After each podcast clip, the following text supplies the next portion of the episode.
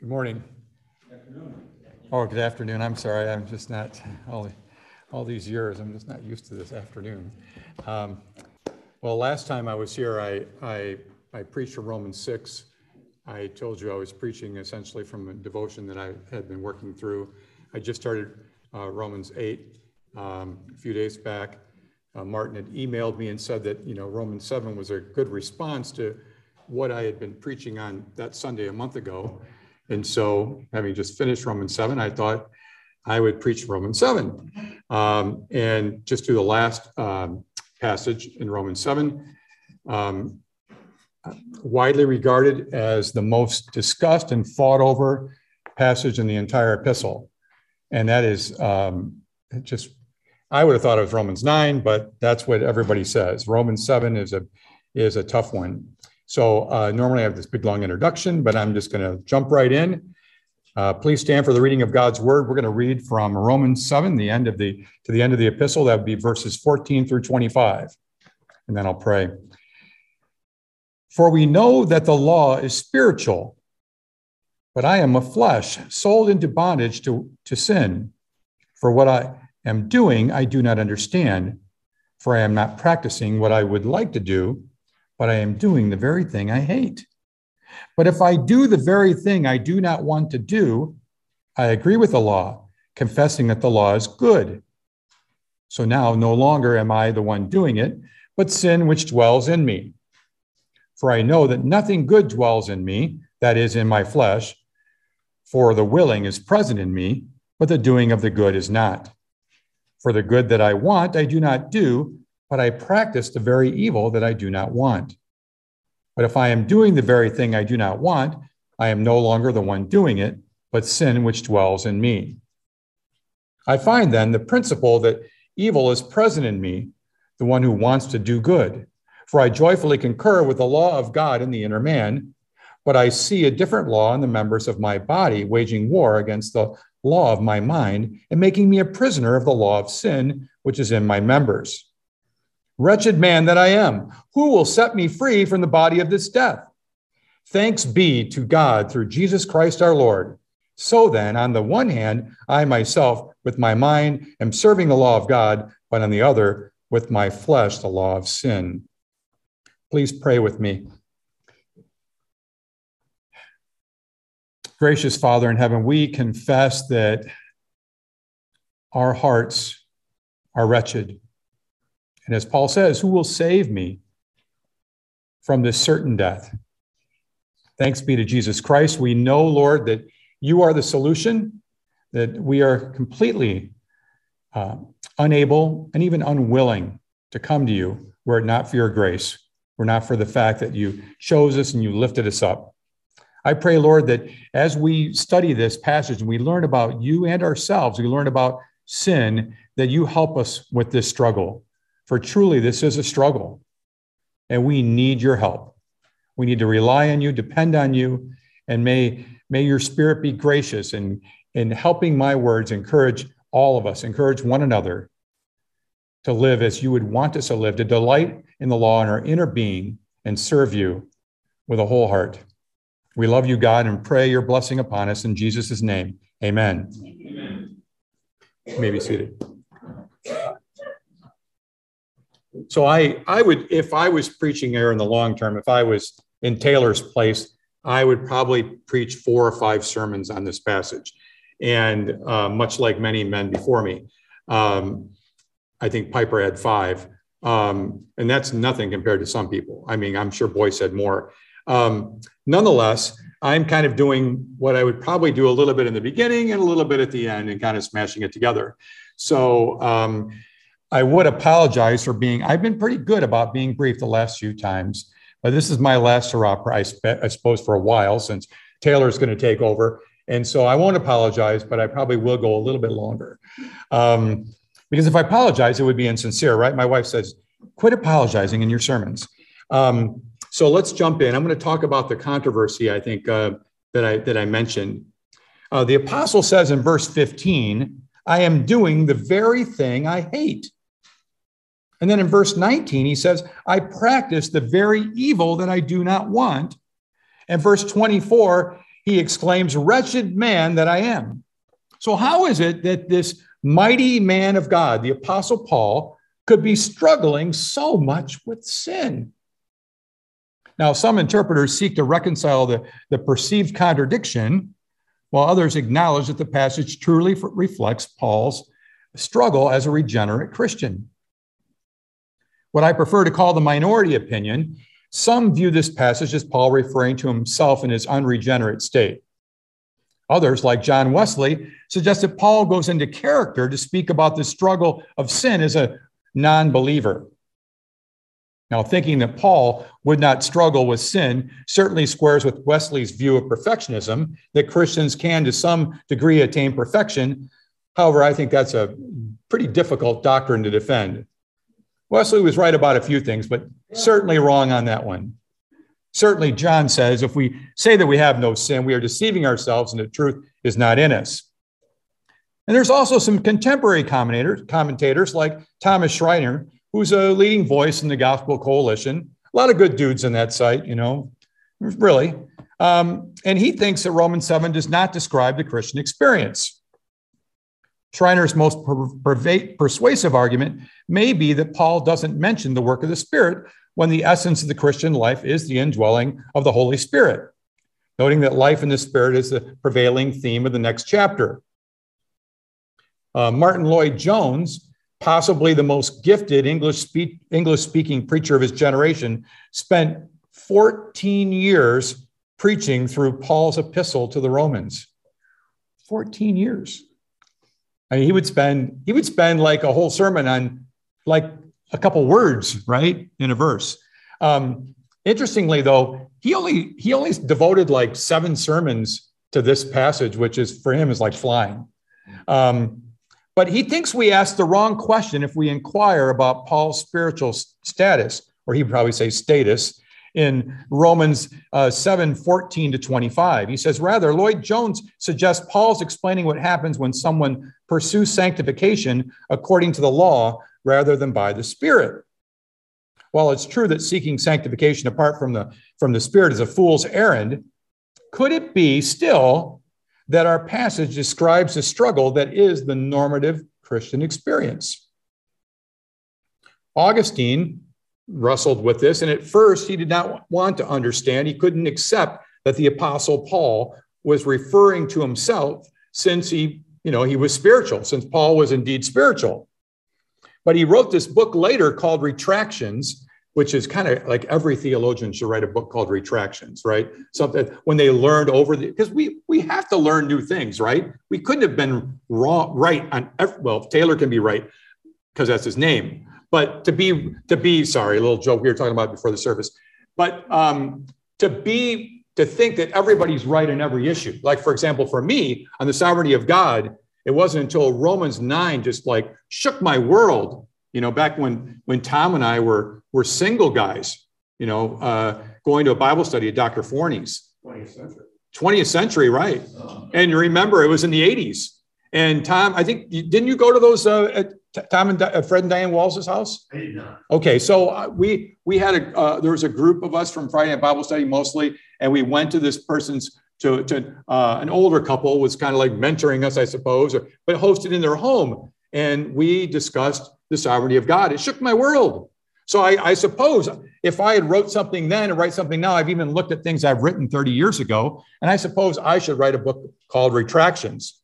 Um, but he he later wrote that he considered more carefully the interpretations of other scholarly men, and he came to see that this passage can also be understood with reference to the apostle himself. In other words, in his regenerate state. Aquinas, Luther, Calvin, and gosh, all the Puritans agree in most respects that Paul is describing the struggle of a believer in Romans 7, which I'm like really glad, right? Because I read Romans 7, I go, I can identify with that, right? And so even as a Christian, and so I'm, I'm glad. Now, I'm going to talk about how we should approach that. Doesn't mean I should, we should be making excuses. I'll get into that.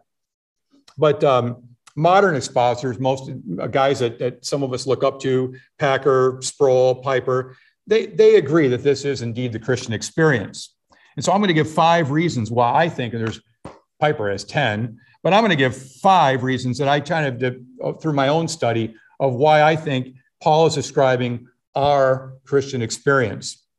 Now, I admit that the most important part of this message is, is um, how we prepare and, and respond to the struggle, but it seems wise to identify the problem in order to assess it accordingly. And I do admit that I'm being a little bit self indulgent, okay? And that's why my sermon's being a little longer. Um, I'm going to list the five reasons right now and then kind of go and defend each one. Uh, first, I think this passage describes present realities for Paul.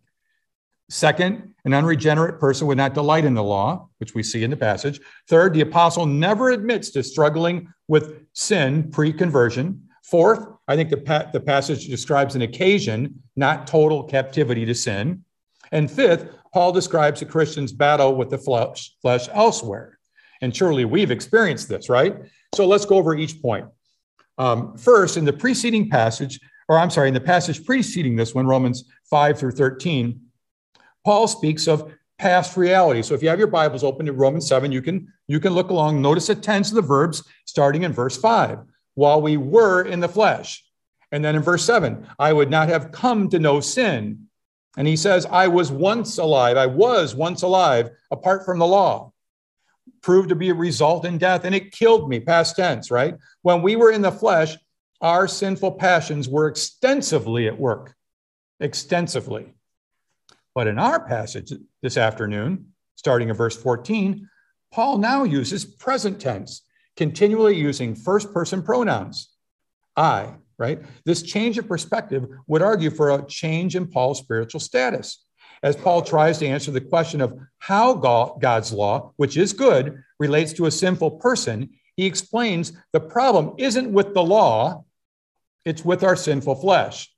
And I would love to jump in the middle, and perhaps Pastor can get to that at some point, but that's another sermon, right? But it's really a good one. But that's really the theme of this passage, and I can't stress it enough. The problem is not with the law, Paul's defending the law. He's saying the problem is with us, the sin in us. When considering the present reality that Paul describes in our passage, I think the burden of proof falls on those who suggest a, a non literal translation. He's speaking in present tense, right? And he's writing this to the church at Rome.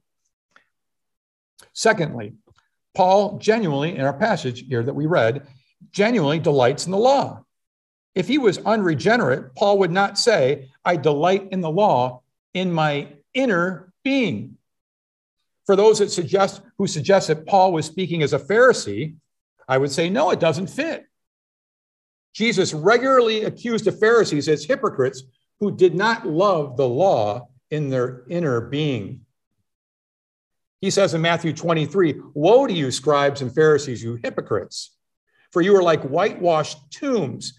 He says you are beautiful on the outside, well, what does he say about their inside? He says, outwardly you appear righteous to men, but in, inwardly you are full of hypocrisy and lawlessness. This is not a description of someone who loves the law in their inner being. That was not the kind of person that Jesus was describing. Whereas in the concluding verse of our passage, Paul notes that how, through Jesus Christ, now he's speaking as a regenerate person, through, or he's still, he's still speaking as a regenerate person, he serves the law of God with his mind. My third point is that the apostle Paul never discussed his struggle with sin when describing his pre conversion experience. In fact, it seems that Paul never agonized over his sin. He says elsewhere, referring to his former life as a Pharisee, as to the righteousness which is in the law, found blameless. How does he, how does he, remember when he, I can't remember the, which uh, is where he describes all these things about him. He says it's all rubbish. Rather than depicting an intense struggle with sin, Paul portrays himself as the one who trusted in his own righteousness. Conversely, Jesus accused the Pharisees of neglecting, he says, the weightier provisions of the law, justice and mercy and faithfulness. Fourth, in this passage, closing Romans 7, I think Paul is referring to the experience of weakness in a moment Paul is not saying that he's totally, you know, in captivity to sin. That's not what's happening here. He's referring to the, the to the experience that we all experience at moments, at times. Piper says when he describes this passage in Romans uh, 7 14 through 25 as Christian experience, he says it's not the ideal experience or normal steady state experience.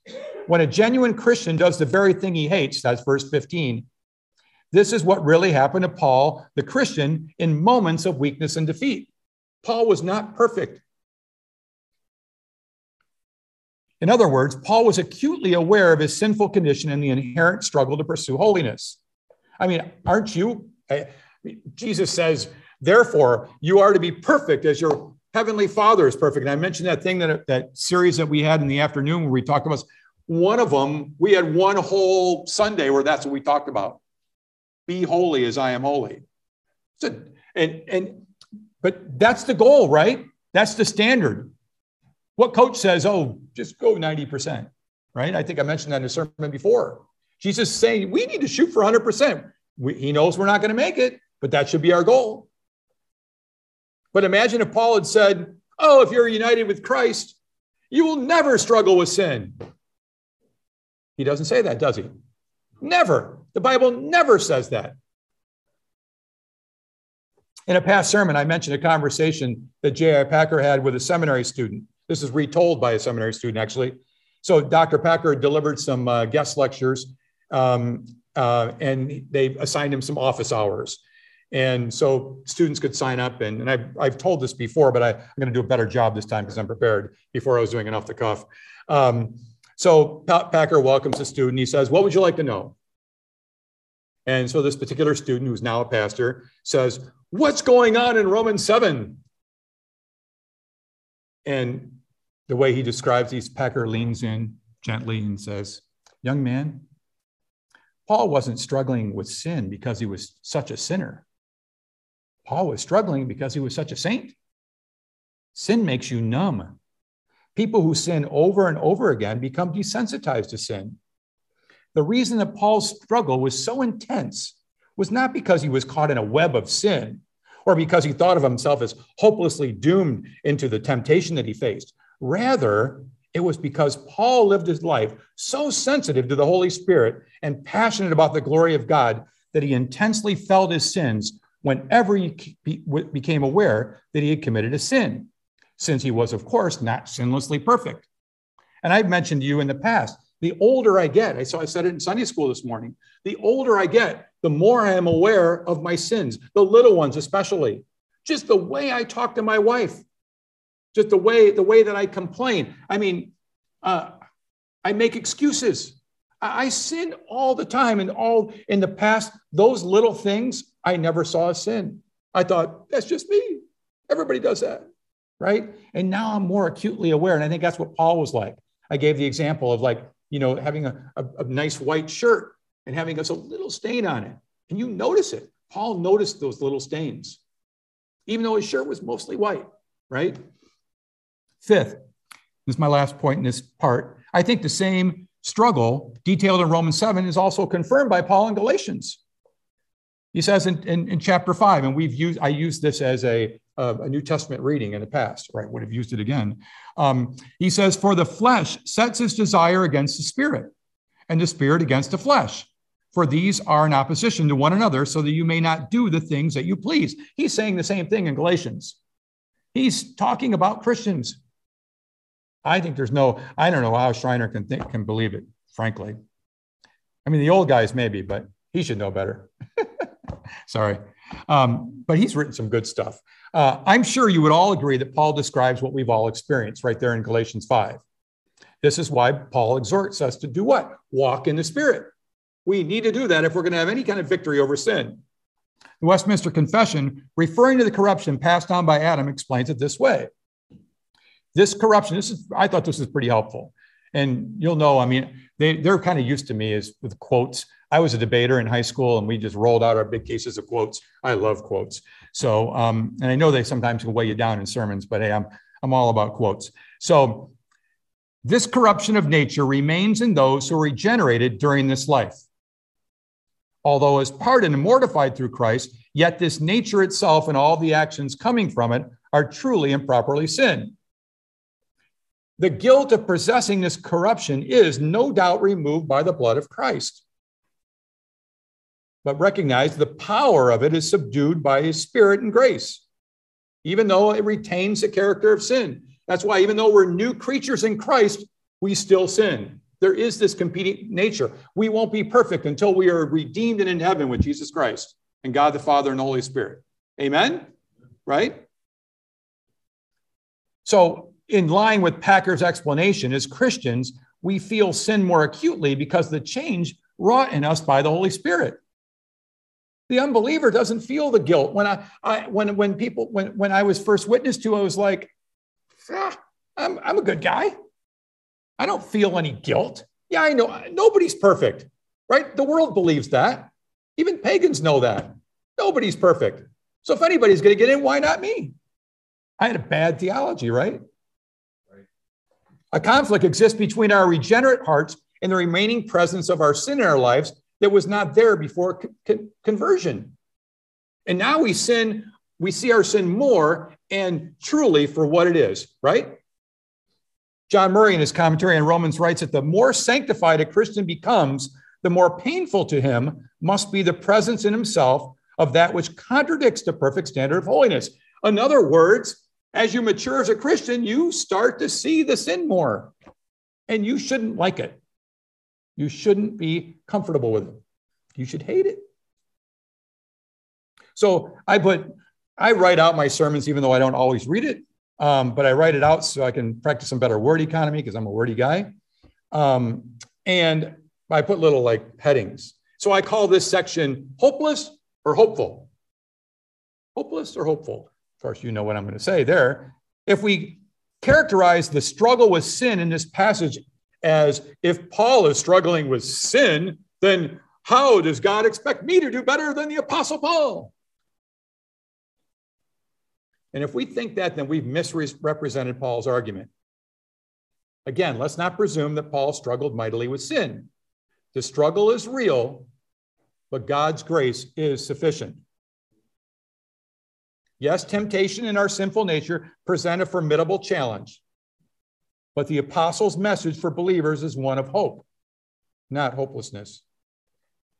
You know, like a, I, I love to follow Buckeye football. And when I, I listen to Pope, you know, press conferences and coach speak, all, we call coach speak all the time. And what do they talk about? Preparation and execution. Those are the two, two of the buzzwords that I hear all the time. And I think that's what Paul's preaching here. He's preaching preparation and execution.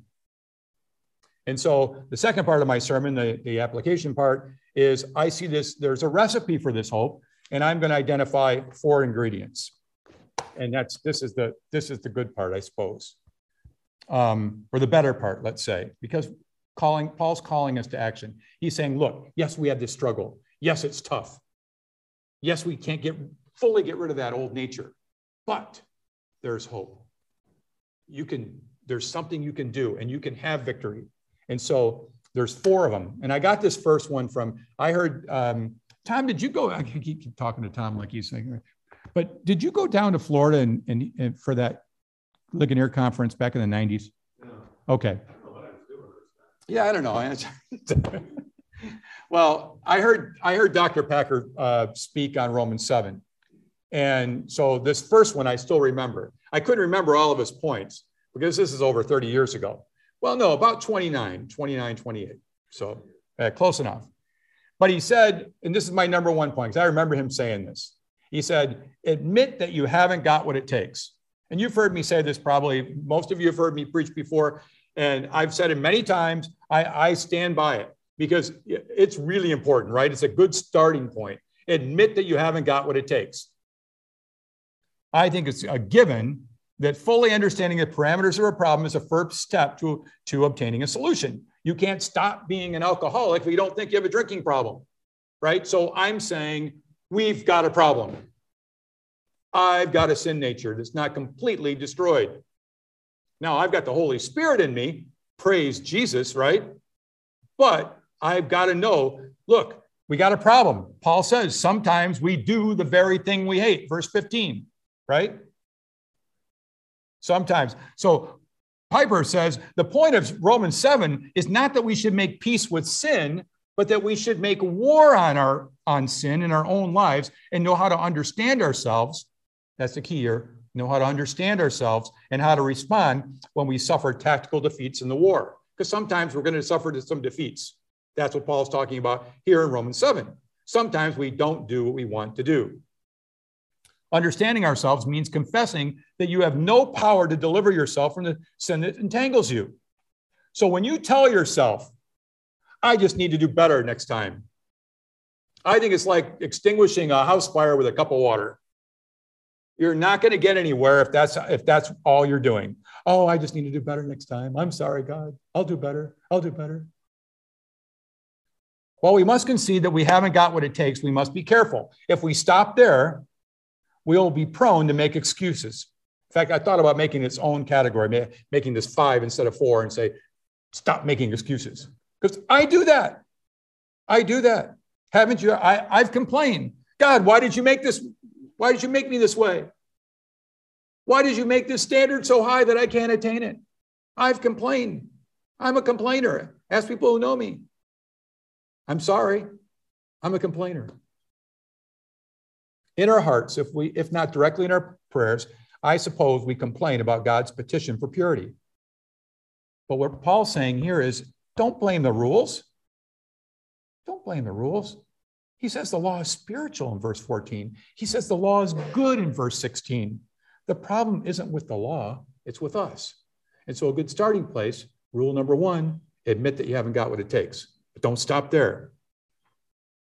Become what you are. Rule number two seek renewal. Seek renewal. While true confession of sin includes the admission of personal inability, it doesn't mean we are without hope. When Paul says, Who will deliver me? What does he say? He says, Thanks be to Jesus Christ our Lord. By the sufficient grace of Christ, we can experience meaningful change, and we should expect it. We should expect it. How else can we, in verse 22, he says, How else can we delight in the law in our inner being? Not only do we have to hate our sin, but we need to love righteousness. They both go together. As Christians, we need to become the person the Word of God says we are. In the previous chapter, Paul says our old self was crucified with him. And the command that follows to change uh, is, is to change the way we think about the thin, sin that controls us. He says, Consider yourselves dead to sin. We have to change the way we think about sin. By God's grace, we will find less delight in our sin. Again, I remember backspacing out and wondering how to, if we're if we're honest, we find delight in our sin. That's why we do it. And we, we have to stop that. We have to evaluate and say, nope, that's wrong. That's wrong. A few verses later, he explains, referring to chapter six, he says, having been freed from sin, verse 18, you became slaves of righteousness. But our renewal is linked to the command in the next verse. He says, present your members as slaves of righteousness. Spend your time doing the right thing, and maybe you won't do the wrong thing. If we delight in the law in our inner being, we will find joy in pursuing righteousness. This is critical because we will always do what we most want to do. If the pursuit of godliness is what pleases me most, if it's what pleases us most, then that's what we will seek. What brings us the most pleasure? Hopefully, doing what's right will bring us the most pleasure. By the transforming power of the Spirit, I set my mind on the treasure of Jesus Christ and all that God is for me in Him. That, of course, is the theme of the next chapter, the glorious chapter, chapter 8. He says, For those who live according to the flesh set their minds on the things of the flesh, those who live according to the Spirit set their minds on the things of the Spirit. And he says, We're confident. Why? Because the Spirit, he says in verse 26, next chapter, the Spirit helps us in our weakness. So the third point I want to make is we need to prepare for battle. So it's point three expect warfare. If you start off saying, okay, God, I admit, I haven't got what it takes. I'm going to seek renewal. I'm going to set my mind on spiritual things. Guess what? Now you're in for a war. Expect warfare.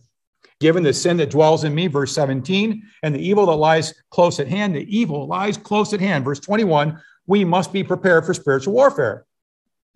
When the apostle warns in Ephesians 6 that we wrestle not against flesh and blood, as it says in the King James, powerful wording there, I think. He says to keep alert with all perseverance. Why? Because it's a war. While it's a war we can be equipped to win, it is a continual battle nonetheless. Martin Luther wrote a letter to a friend that was struggling with despair, a good friend. And he says if the devil cannot break a person with his first attack, he tries by persevering to wear him out and weaken him until the person falls and confesses himself beaten. That's the spiritual, the powers that are working against us that Paul talks about in Ephesians 6. Declaring war on sin incites certain resistance. You can count on it. And we must prepare for the battles that most assuredly lie ahead. As the apostle Peter warns, which we read in verse in First Peter uh, chapter 5, the, the reading, and I'm so glad you read verse 11 in the bulletin. It said verse 10, and that's my mistake if I didn't put in 11, because you don't want to end at 10 when you got 11 there, right? So thank you for, I, I was waiting. Is he going to read 11? but he says, hey, be sober minded, be watchful, because the devil is like a, a, a lion, is prowling around, right? And so um, Luther's advice to his friend was try as hard as you can to despise those thoughts which are induced by the devil. In this sort of temptation and struggle, contempt is the best and easiest method of winning over the devil. We need to pour contempt on our sins. We must learn to despise it. And that requires regular, intentional effort. So, what is your plan for da- the daily renewal of your mind? In fact, if I if I ask you what your plan is and you're not sure how to answer that question, it means you don't have a plan. And I someone just I I happen to mention something like that, and I taught Sunday school this morning, and and someone told me, and I said I'm going to use that in my sermon after church, and she said the um, well, let me see if I get this right. Failure to plan is a plan for failure, right? I I'm sure a lot of you have heard people nodding their heads. But failure to plan is a plan for failure. I've never, I, I probably heard it, never used it, but I like it. It's, it fits, right? But Paul says, you know, in Second Corinthians 4, which I'm, which I'm really my one of my favorite passages in, in the New Testament, we don't lose heart. He says, we don't lose heart if our inner self is being renewed day by day. That's what he says in 1 Corinthians 4 16. So I say, expect warfare and have a plan. Have a plan. And I talked about that in the in previous sermons. So that's number three. So we're we're saying admit that you haven't got what it takes. You know, pursue, you know, pursue renewal, expect a battle. And, and now I'd like for step four, celebrate victory. Admittedly, we are prone to dwell on our failures. That's human nature. And, and, we should lament our sin, don't get me wrong. But it can be counterproductive if we let the devil beat us down. And that's what we're prone to do. If we get caught in a sin, do it a couple, couple times, we just, oh, that's just the way I am. Or worse yet, we just, we despair. Oh, what am I going to do? I can't beat this. Oh, I'm a failure. We, we let the devil beat us down. We can't do that. I don't think that's what Paul's saying here. He's never giving an indication that we should let this struggle that is so intense, right? That is real. He's not saying we should let the devil beat us down, that the, that the struggle should overwhelm us. No, I think his conclusion at the uh, last two verses is that we should celebrate victory and count it joy when you when when he, when you succeed. That's why he says, "Thanks God, thanks be to God through Jesus Christ our Lord." In verse twenty-five, the apostle is rejoicing in the victory that he has in Jesus Christ. This includes recalling, and I'm going to add to this, right? This includes recalling how God has delivered you in the past. When Paul says God is faithful and he will not let you be tempted beyond your ability, but with temp- the temptation, he will also provide you a way of escape that you may be able to endure. When he says that, okay, we need to bookmark those times. Bookmark those times of victory when God provided a way of escape. Um, so that'll help us overcome adversity in the future. So uh, when I remember um, the, the pastor, um, this time I can be right, right? Did Pastor Jim marry you guys? Yeah. You and Melinda? Okay. The pastor who married his wife, Tom and Melinda, and my T and me, we are in each other's weddings too. Same pastor, he said, when when things are, are down, he said, recall what God has done for you in your life. Recall the victories. That's what Pastor Jim would preach. Recall those victories. So I suppose this last point I could call it celebrate and remember. Now, Paul doesn't say remember. I'm kind of, you know, but James, when James says, count it joy when you experience trials of every kind, he had to be presuming that we're going to be experiencing victory in there, right? He did. I mean, he, why would he say count it joy? Count it joy when you experience trials and get beat down, you know, right? Count it joy when you experience trials and you fail time after time again. No, it's counted joy when you experience trials and have victory, right? Right? So that's, yeah. So otherwise, how would, why would he counsel you to per- persevere in your faith, right? you know, not to add to scripture, but I would probably say, especially count it joy when you experience a trial and overcome, right? Celebrate that victory and give praise to Jesus. Understanding our need for the sufficient grace of Jesus Christ, we need to make war on the sin in our lives, expecting resistance, but knowing we have a plan to overcome. Amen? Amen. Let's pray.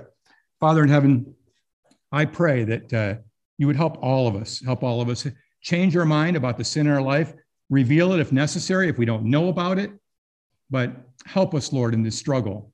We know that we can, we can experience victory, um, maybe not every time, but more than maybe that we have been. And Lord, we're confident that your Holy Spirit dwelling us, if we have a plan for spiritual renewal, that we're that we're spiritually minded, that day by day we're going to you in, in, in your word and in prayer, we can overcome.